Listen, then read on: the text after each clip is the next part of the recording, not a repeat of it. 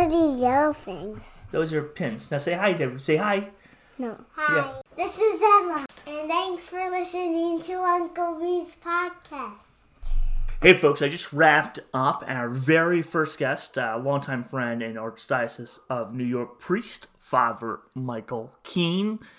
Uh, we talked about the role faith plays during the pandemic and heard an incredible story about God calling him to his vocation, and finished up with James Lipton's favorite famous questions by French television personality Bernard Pivot. Um, really, I hope hope you enjoyed it as much as I did, and uh, thanks for listening.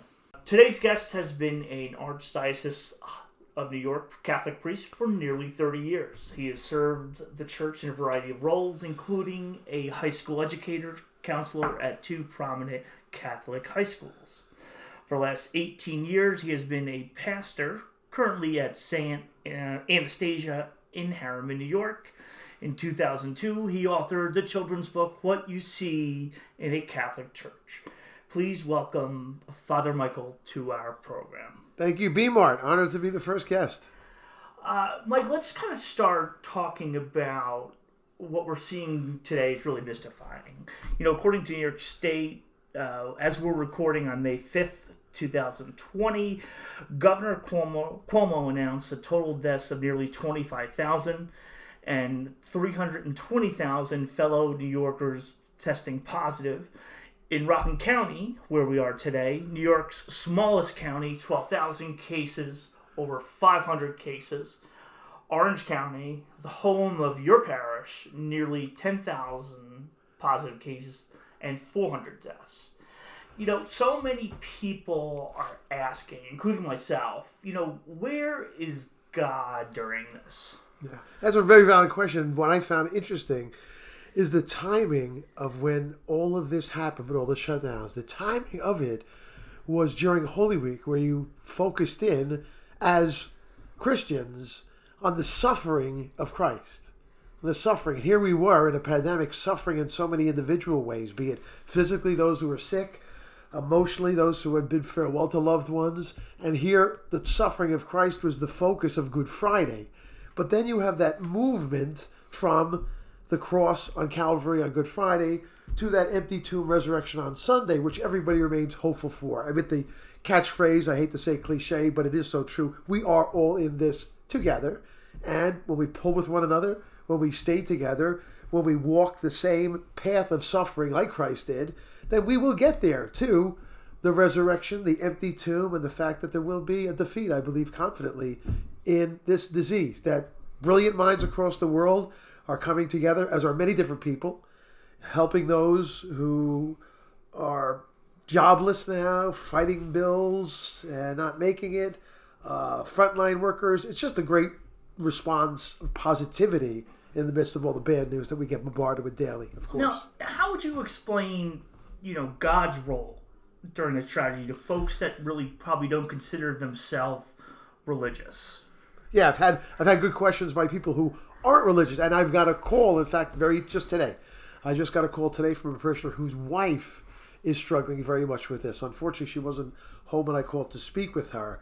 But this Sunday in the Catholic Church, at least, was Good Shepherd Sunday. And the beautiful image of that, which is ancient, goes back to the catacombs of Rome where Christians were buried and the etchings on the walls that archaeologists found. They like that image because the Good Shepherd literally would take the lamb on his shoulders and carry them. And that's an image that we need. We need to be carried through this, you know, with with God, with prayer, and just with other people. So for people who don't believe, they're still doing something that's very good and godly by giving food donations, gift cards, shopping for neighbors, driving to pharmacies. There's a lot of good, godly things that come out of this. And I remember reading Red Skelton one time said, you take the word good, write it on a board, erase the one O, and you got God. So anybody that's doing good, although they might not believers, I consider it a godly thing. You know, I, I talk about in the introduction podcast um, your sermon on Good Friday and uh, Laura Kelly Fanucci's poem that she said, and it's really a setupus of where is God and what how we should kind of take that yeah. and go on. But you know, how is this pandemic what we're going through affected you personally. I know we've known a, a number of people that have died from this, Yes. and professionally. Okay. The saddest part is that I've never spent so much time in the seminary, cemeteries every week, literally every single week. Tomorrow I have two. Tomorrow I'll be in the seminary for two burials. Uh, I find most of my ministry now is done on the telephone because people can't come in; they're fearful, and everybody's got masks and is being super cautious. So I've been picking up the phone myself, like I did today, just checking in with older parishioners. But it's the distancing, which we all know we have to do. So I miss the one-on-one contact with people, but I like being able to talk to them. But the most heartbreaking thing, if I was to isolate one particular thing, is that at the cemeteries, you're distanced from the people, and you're only allowed ten by law. So the funeral homes instruct the people you can only have this certain amount of people there. When they ask Father Mike, "Can I videotape their prayers?" Absolutely, do whatever you can. But the saddest is the one that I have tomorrow.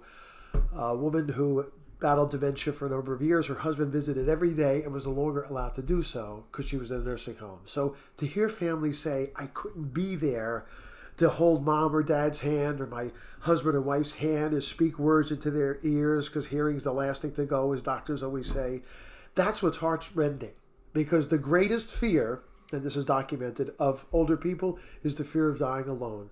And God bless those nurses who are have their phones and do FaceTimes with the patients to say, at least here, here's a relative, and sometimes they'll even get multiple relatives in there so they can at least hear their voices, even if they're not conscious. But that separation, I think, is probably the most evil and heartbreaking aspect of this disease. So you've really taken. I mean, obviously, this is your not only your job, not only your vocation, but you're kind of taking it on personally as well, just because you you're in those situations. You're in the cemetery as much as you are. Exactly. In fact, the current book I'm reading by Richard Leonard, when, uh, he's an Australian Jesuit, and I've read numerous books of his because I like he's he's right on. He uh, one of the first book I read by him was called "Where the Hell Is God."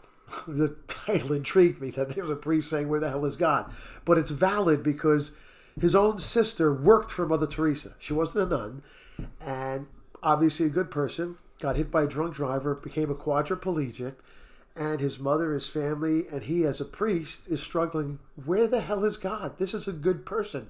Why did this happen? So everybody, clergy included, you wonder, and we like, where, where the hell is God? Well, we know God walks with us in our suffering, but we wish we had some quick answers, something tangible right away, like a vaccine to get rid of it.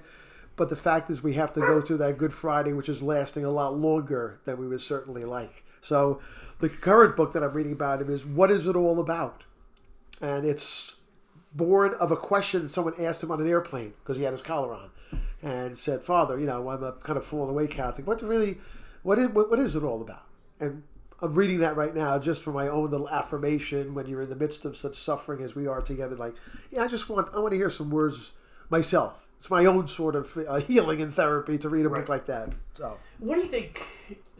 When this is all said and done, what do you think this pandemic will have on the church? As you know, Cardinal Dolan would say, you know, the big C and little C. Exactly. Yeah.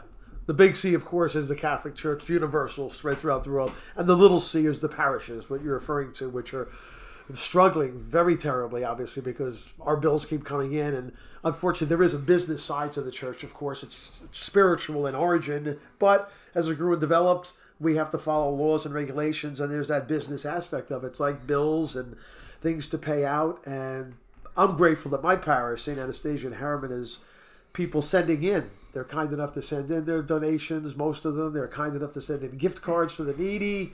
Uh, so it's going to have a great impact on the ability of them to function with all of their ministries in the future if they don't have the money to do, do so.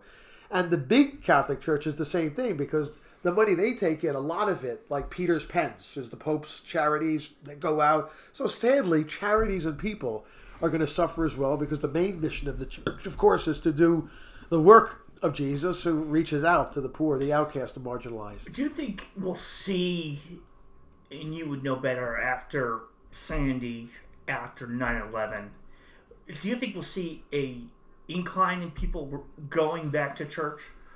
Or, you know, kind of like, you know, we, we couldn't find God during this. or people losing their faith more rather than gaining their faith. Yeah, I think people's faith will be challenged, but I think that as the time goes on, there's a desperation that what is this doing? I, know that people in the comments I'm getting and the emails I'm getting are people definitely who were churchgoers can't wait to get back. And other ones have told me that their relatives who are on the fringes, on the lines, or had fallen away are saying, oh, well, I am watching the Mass now because I want to hear some explanations. I try and gear my homilies all around the pandemic to face current reality. And I think and I hope and pray that, like 9 11, people will come back and say, listen, life is so fragile. You can be here today, gone tomorrow, and question, like I am now through that book, what is it all about? Ask yourself what that is. What are your main goals in life? We all know there being people are losing money left and right, but they're gaining other things as well by doing Skyping, uh, WhatsApping, uh, videoing, FaceTime, because they realize the need for other people. And that's what church is gathering as a community. So hopefully they'll feel like, I need a community. I need something. I don't want to be alone.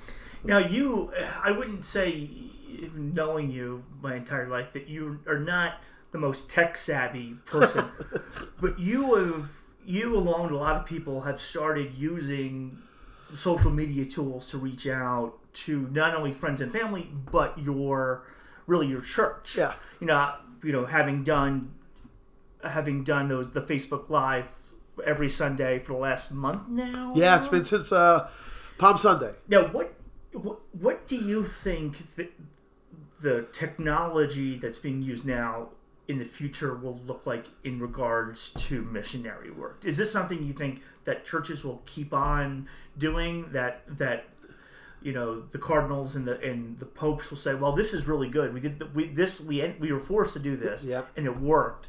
What do you, what role do you think that will play in the future? Because I think it's really interactive, and you can see by the, the comments and people that post on your page Yeah. during mass, and a lot of them do real time amens and and say Yes, the prayers that's right. with You would hear our prayer, yeah. What do you, where do you think that's? What do you think the role of that going forward will be? Just as an aside to the audience, B Mart here is my main man when it comes to helping me in my technologically challenged life. He sets up my phone and everything else like that, so I'm very appreciative to him. But to direct the question, answer it rather, is that for myself, I, I did have to learn a lot, and I did, thank God. You know, I, you, you in fact were there, rewarded it for me, the Amazon tripod for the uh, to the camera, so we could do mass. But I also noticed, and I'm going to do this myself now since I'm posting a lot more on Facebook now that I feel more comfortable. A priest friend of mine from the Archdiocese of Philadelphia, who was in schoolwork like I was for years and had my nieces and my nephews in, in school, they all loved him. He did something very relevant now, considering what we're going through. He did, interestingly titled, There Were Ten Plagues, the plagues on the Egyptians, with Moses leading the chosen people to the promised land.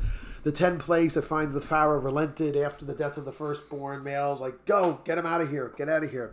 He's doing on his posts 10 plagues in 10 minutes at 10 o'clock. So every day, just for 10 minutes, he'll take one of the plagues, and at 10 a.m., he puts it on. So that gave me an idea that I could do something on scripture, uh, one of the books of the Gospels, or just a topic or a theme. And now that I'm more comfortable, take the phone, record it, and then just put it on our website. Because which I've been using a lot more, thank God. Our Facebook page, I should say. I use the website too, but Facebook is our go-to now as far as the masses go. So I feel more comfortable, thank God. I know other priests have, so it's forced us in a good way to learn to become more tech savvy and to be incommunicado with our parishioners on a more regular basis. You know, that follows up on the, the, this question is, you know, what have you learned, obviously that, about yourself and more importantly, others during this time? Yeah. Well, the example is like I said, I need it makes me realize how much I need other people. Like you're an example, like I just said. I need, I need Brendan. Hey, Brendan, what, what, what can I do with this? Yeah, okay. You take my phone. You take my uh, iPad, whatever, whatever it is. You you show me how to do it. It's like okay. So people need one another, and so much good is being done. Sadly, we're bombarded with bad news, but there's also a good news app you can sign up for where all it does is report good news. So you don't have to always hear about deaths and that. But I think it's going to realize that, yes, we do need one another. And this little bickering and, and taking things for granted, hopefully people realize that we put posts up about that. Like this time of year, just the ability to look around more, you're inside. And I, I found myself for the first time in the longest time staring at a robin redbreast because it was right outside my window. Just just looking at it so lovingly, a bird, which are all around that I never paid attention to. So to get focused in on, wow, this is a gift. This is something I should be grateful for. And so many of the other people that I see doing good inspire me to continue to want to do good as well.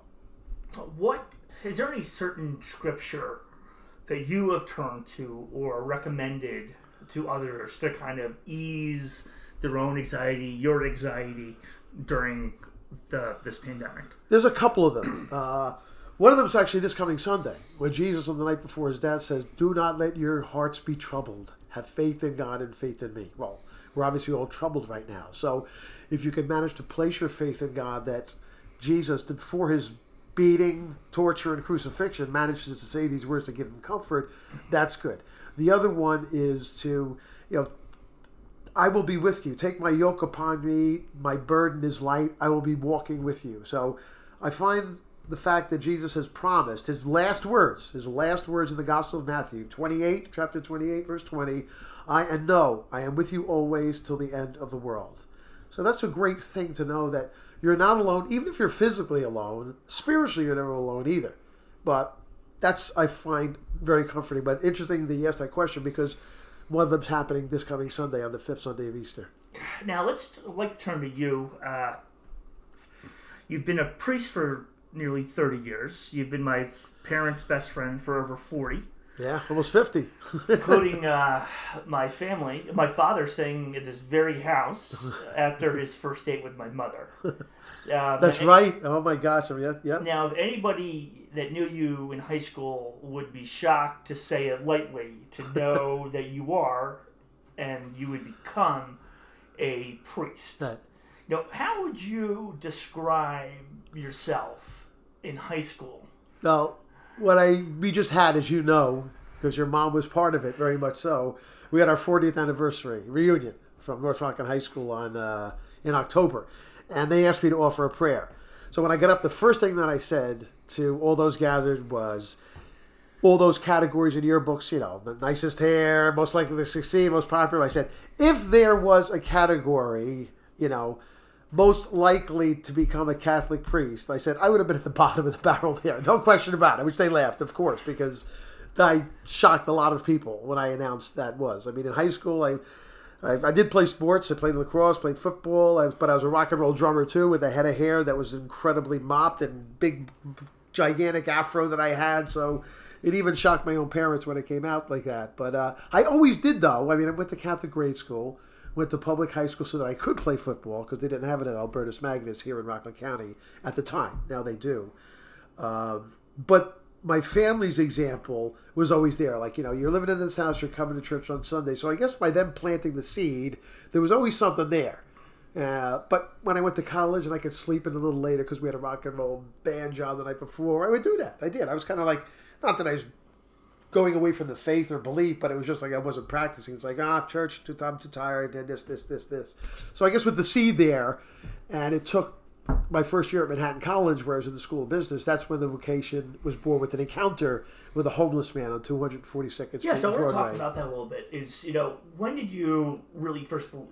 When did you first kind of had this encounter, and what was going through your mind, and kind of what was that process look you know like? I know that um, John 15, 16, It was I who chose chose you. Yes, yeah, oh. was a is a big a big scripture. It's a big part of my life, yeah. So kind of talk about that and kind of your your transition from kind of that rock and roll drummer to finding you know this calling, this vocation. Yeah. Well, it's funny because it's exactly. It was a night of rock and roll drumming. We had finished playing. We put all our equipment away in this room that they let us practice in at Manhattan College, and then we would all go out. At Manhattan College, people used to hang out at the Terminal Bar. You know, it's the different local hangouts, and the Terminal was on 242nd and Broadway. So it was obviously late because the job probably finished around midnight. We were on our way down to the Terminal, and as we were going down to there, there was a homeless man sitting up against a building, but I could see him because there happened to be a light right above him, so he was very illuminated, and he kind of looked like Santa Claus. He had his white beard, a straggly guy. I mean, it really, you know, like anybody's grandfather, really. But obviously, he's homeless. He's he's God knows what his story was. But all he asked for was a quarter, and you're always taught. I just ignored him. don't pay any attention and just move on. But I mean, the guy's face, it just looked like, how can I say no to Santa Claus, this grandfatherly figure? I gave the guy a quarter, and you would think I wrote him a check for a million dollars because he was like, thank you, God bless you. Everybody thinks I'm going to drink this away. I just want to get uh, something to eat at Sun Hua. I still remember the name. There's a Chinese restaurant at the time, right, right there on 242nd and Broadway next to the terminal. And then as he stood up to try and like thank her, like, no, no, you don't have to do that. Take care, you know. And he stayed there, and I couldn't get his image of his face out of my mind after that because being in the school of business, all I was thinking about was how much money can I make and uh, what kind of material possessions do I want to accumulate. And it contradicted the gratitude that this homeless man had for just getting a little measly 25 cents. So it caused me to actually problems in the family because I stopped going to some of the business classes. I, all of a sudden, I just like lost the interest completely because he was like the guy put a mirror up to my face, and I didn't like what I saw. I just it was just like greed, materialism, uh, all about you, ego, and I was like, whoa, is that, is that what really your goals in life are about? Is it all about accumulation? I said, nah. There's stuff out. There's people like this out there. And, but it was a long process. It wasn't like go to the precinct. No, dropped out, got a job doing security from midnight to eight in the morning. This way, no one would bother me. I could just be there by myself and reflect and see what was going on. And then gradually the thoughts started entering my mind. What jobs help people? Social work. There's so many different venues you can go. Because obviously I wanted a family myself. I wanted a family, a person, had great family experience with my own family. I wanted to have my own kids. And when priesthood kind of popped up it, it was an option, I would just say, no, that's I wouldn't do that. But it kept popping up to the point where it became this itch that you had to scratch.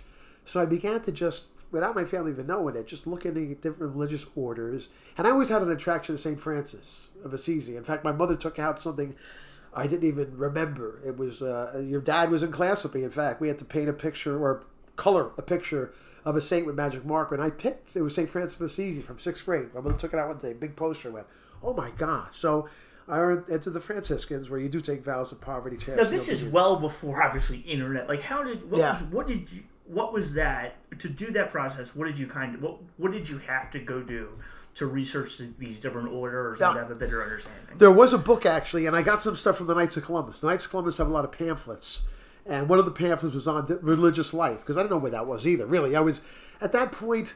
I had eight years of Catholic school, and it kind of goes out of your mind after my your high school years. So I had a lot to learn again. And those pamphlets I used to bring to work, twelve to eight. I read the pamphlets, get reacquainted with, you know, with the church, the sacraments, this, that, and learn more about religious orders. And so it was gradually that night reading that occurred during that security job that allowed me to say, I'm going to call, I'm going to contact the Franciscans. And I contacted a few, and the letter that came back, I could tell this guy who was a vocation director, I liked his humor in it. He was he was funny in the letter of response. Come please come visit us. And I go, I just like the vibe of this letter. So that's when I went and checked the conventual Franciscans. They were in Rensselaer, New York at the time. I decided to join them. So how long were you up there for? I was with the Franciscans for seven years, uh, where I did a novitiate in Staten Island. My pre-novitiate I did in uh, Holyoke, Massachusetts. Uh, I graduated from St. Hyacinth College Seminary in Granby, Massachusetts. Then I went up to Rensselaer, which is the graduate school where you get your master's of divinity degree in theology. And they closed after the first year, sadly. So instead of heading south where they were going, that's when I made the transition to the Archdiocese of New York. I said, you know, I really don't want to be that far from family.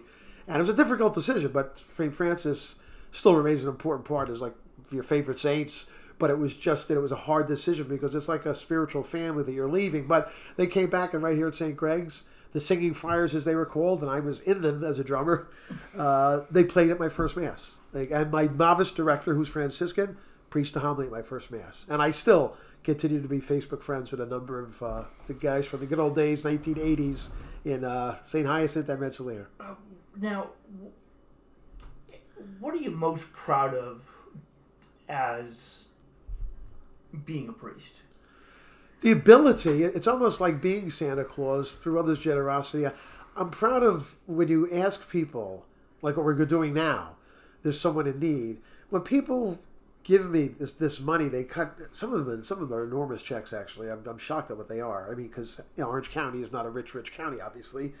Uh, but there's very generous people and we have a special fund.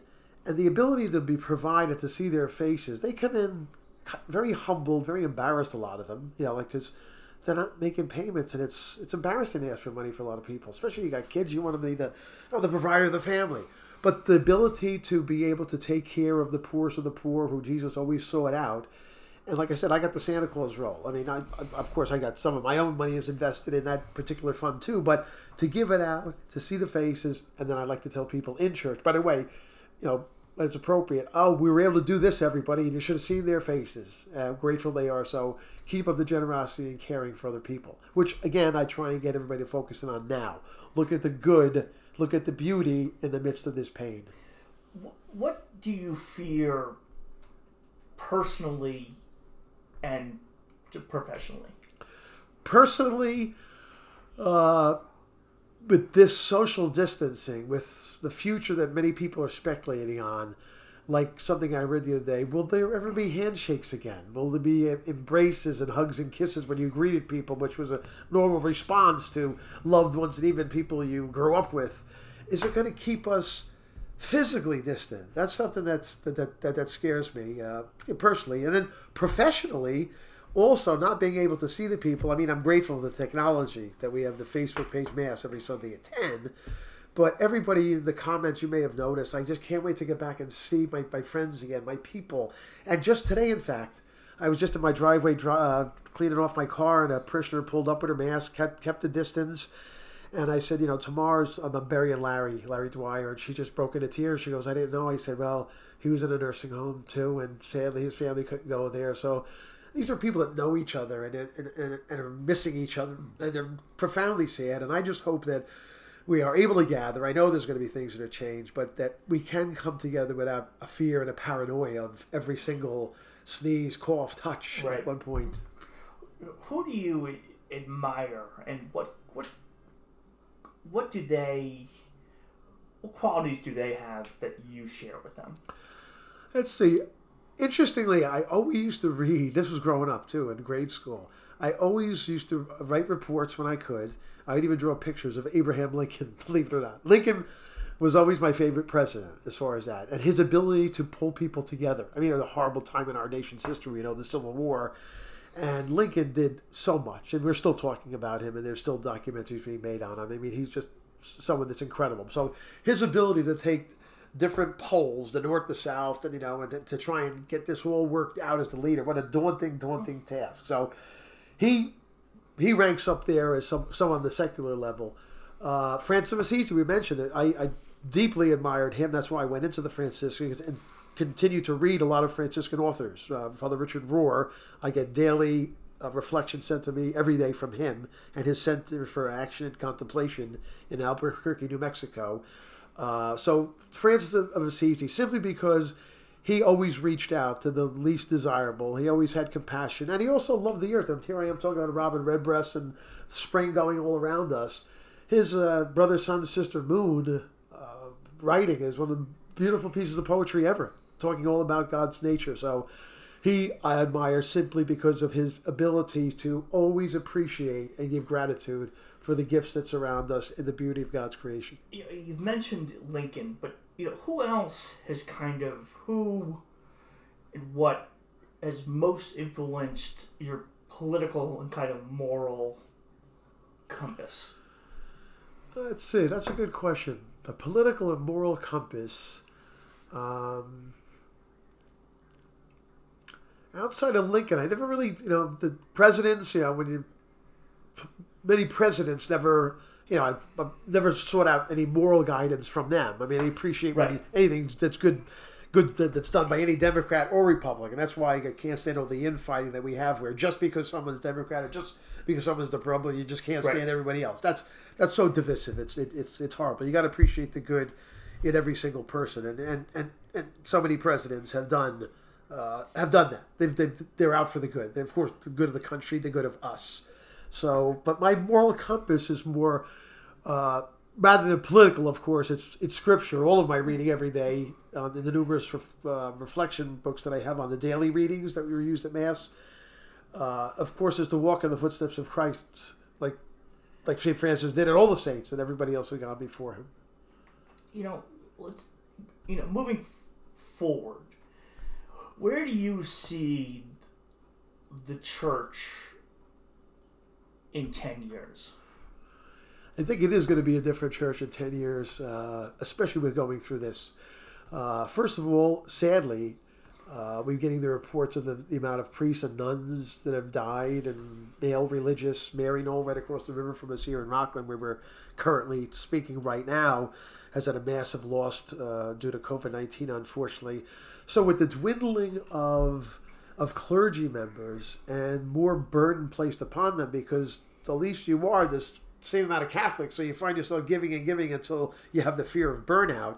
That I know, for example, they've they've brought up once again looking at women deacons, and then it was shelved for a while, and it just was put back on the table. I read Phyllis Zagano is someone that Pope Francis had on the team. She's an expert in this, basically, uh, and she's brought it back on the table, resurfaced, done more research, where we're going to need more and more people working as clergy as well. And you know, so if you get female deacons who, just like we have male deacons now, who are able to perform uh, certain sacraments, to be able to counsel, visit, I think that's going to be a, a, an open door. What do you think? Going back to kind of what we started with, what do you think the difference is between a religious person and a spiritual person? Oh yeah, a religion. Religion literally means to be tied into. That's what it means to be tied into, to be, connected with something.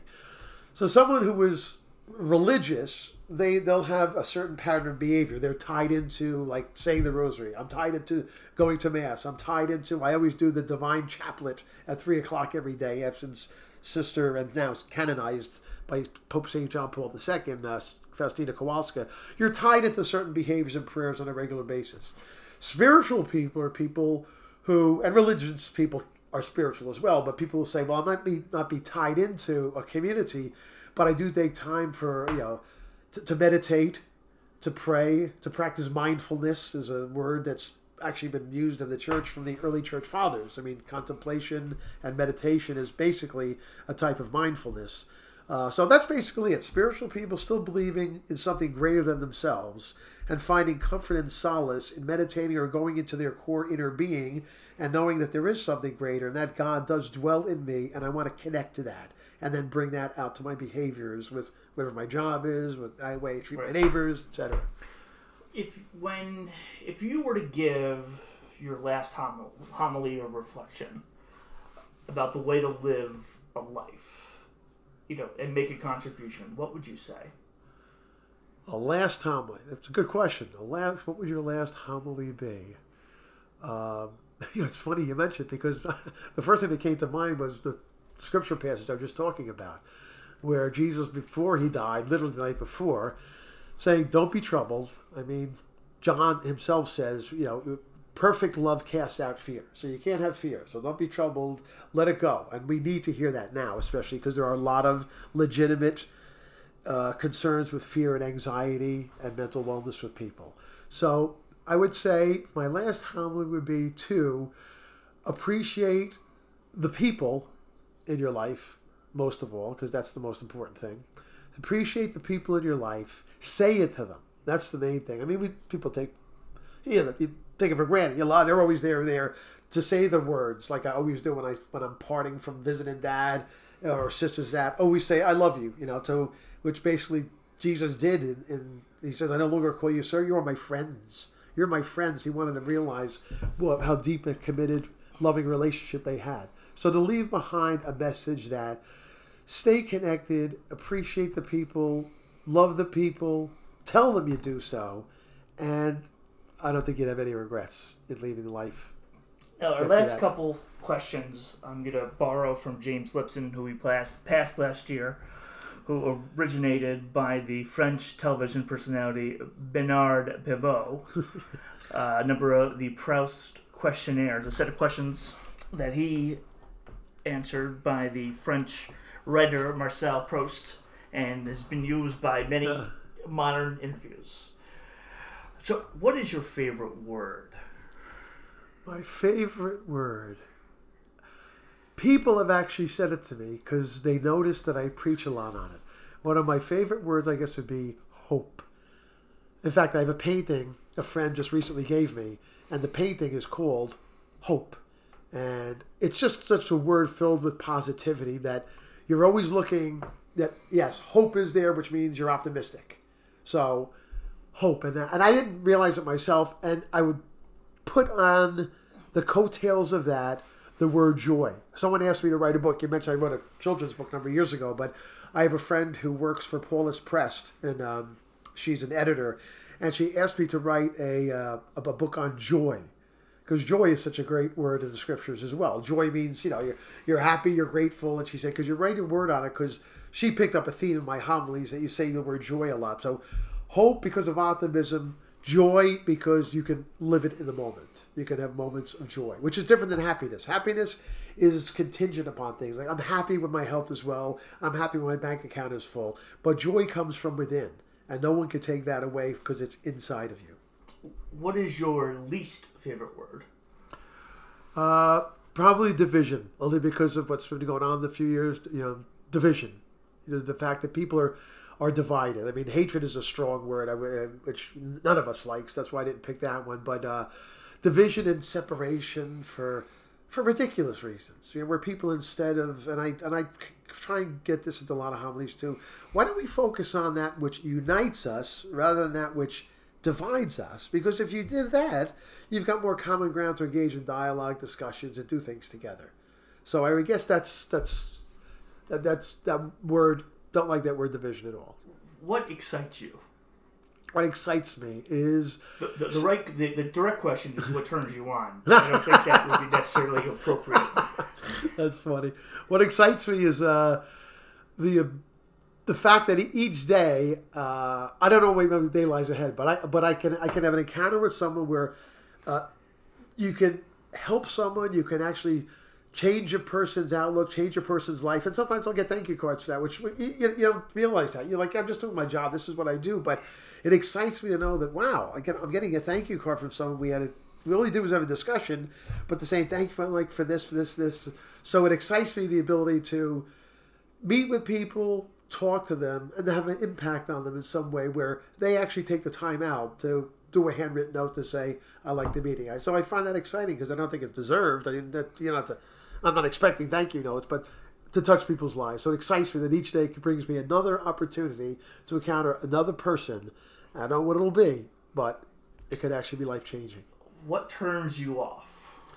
Turns me off is uh, the constant negativity of of news. I mean, I know that's that's that's, that's part of media, but it's uh, all the time. Uh, people who complain, complainers, or uh, that don't look at the bright side, that don't appreciate. I mean, I often, sometimes in reconciliation, and the sacrament will tell people, I'll give them as a penance to uh, just thank, make a list of things that you're grateful for. And I tell them some things, and I only read this in a book from a nun that, I mean, you wouldn't even put this on things you're grateful for, but she had experience in a third world country where she said, I thank God for screens, like screens on doors. I was like, what the heck? What do you mean? Well, I lived in a country where all these bugs would come in and they're all on people. If you give the kids' faces and flies, I'm like, gosh, okay, I, something I take for granted. Running water. I mean, I wash my face every day like you. I'm washing my hands constantly like everybody else these days. Where you have people in Africa who have to go miles for wells. So just to be grateful for those things, make a list of refrigerator, all the things that we do. We flip a light switch on. It's amazing the things that we learn to take for granted. But look at a place like Haiti and say, wow, I couldn't live there for a day. I mean, and how do they do it? And then it'll definitely flip your perspective. What sound or noise do you love? Uh, I love the sound of music. One of the things that I um, that I do when I'm alone in my living, sometimes in my living room, I go downstairs. That's where I have my little Bose thing like that. I like. Um, I'll put on Handel's water music or uh, just the sound of. I know I'm a rock and roll drummer, it seems so contradictory, but I have that classical side of me where I find a lot of peace in just sitting there in my living room or downstairs by myself and hearing some of that war music, the beautiful classical kind of stuff. So that sound of of, of classical music, actually, like I enjoy very much. What noise or sound do you hate? Screaming. Whether it be screaming in anger I mean that that's that, that just incites you. Screaming in pain breaks your heart. I've heard that visiting people in hospital. So any sort of scream is a either way. You know whether it's in anger or it's in pain because both of them I know are not good. So any any sort of screaming. What is your favorite curse word? Let's see.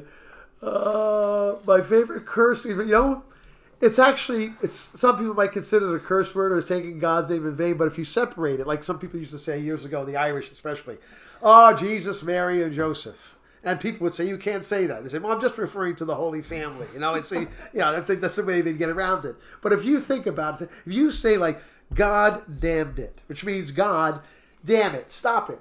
So you can get it's a it's a curse word, I guess. Not that I go around saying God damn it all the time, but you could actually take that and with something like the, the virus right now, the pandemic, well, I would say God damn it, which means God stop it, put up a dam so it stops flowing and taking people's lives. So interesting question though for a priest. God what, damn it. What profession other than yours would you like to attempt? Uh, I would say either when I was a when I was a child, again around the same time. I remember being in your dad's class too. Interestingly, I wanted to be a scientist because we had to lay on a huge piece of paper. We traced ourselves. In fact, I think no, someone traced us. I, in fact, I think, and I, this may, I may be accurate with this. I think your dad, because this was my friend, my best friend in fourth grade.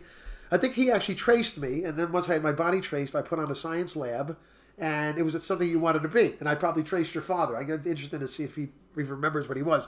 But I had an interest in science, and I used to have microscopes like I used to get for Christmas. So I, I was more science oriented, which was interesting back then. And I, I wouldn't have, uh, with, with what doctors do, I find fascinating. So, I mean, science, I don't know what how science would evolve, but I think something in the scientific slash medical field. What profession would you not like to do? What I'd not like to do? Oh, let's see. I would not like to do what my grandfather did. I mean, uh, my grandfather in Scotland, uh, who was Irish, but he moved in Scotland, and some of my uncles, only they were all coal miners, and my grandfather thankfully survived a very horrific coal mine collapse in uh, High Valleyfield, Scotland, years ago, where they have a big monument and shrine for it. So many had died. In fact, he was laid in the pile of those who were deceased and when the family went, they saw his left eye twitch, and they said he's not dead. And they brought him out because it was, it's first of all you're going down into the darkness of the earth. You're breathing in black lung. I mean the things that happen. So God bless anyone who was a miner to go down that deep. That's something I would I would not like to do. Absolutely. And uh, I think almost a very perfect question. Our final question: If heaven exists, what would you like to hear God say when you arrive at the, the pearly gates? I would say it's actually it's in the funeral book, which was uh, which was uh, we pray, and sadly I'll be praying twice tomorrow. But uh, well done, good and faithful servants, inherit the kingdom prepared for you from the foundation of the world. That's actually in the burial rites because I think we'd all like to hear that. You know, so welcome, well done, good and faithful servant. Well, thank you, Michael. That was fantastic. Um, thank you, B Mart. I'm the first one on Babylon with B Mart.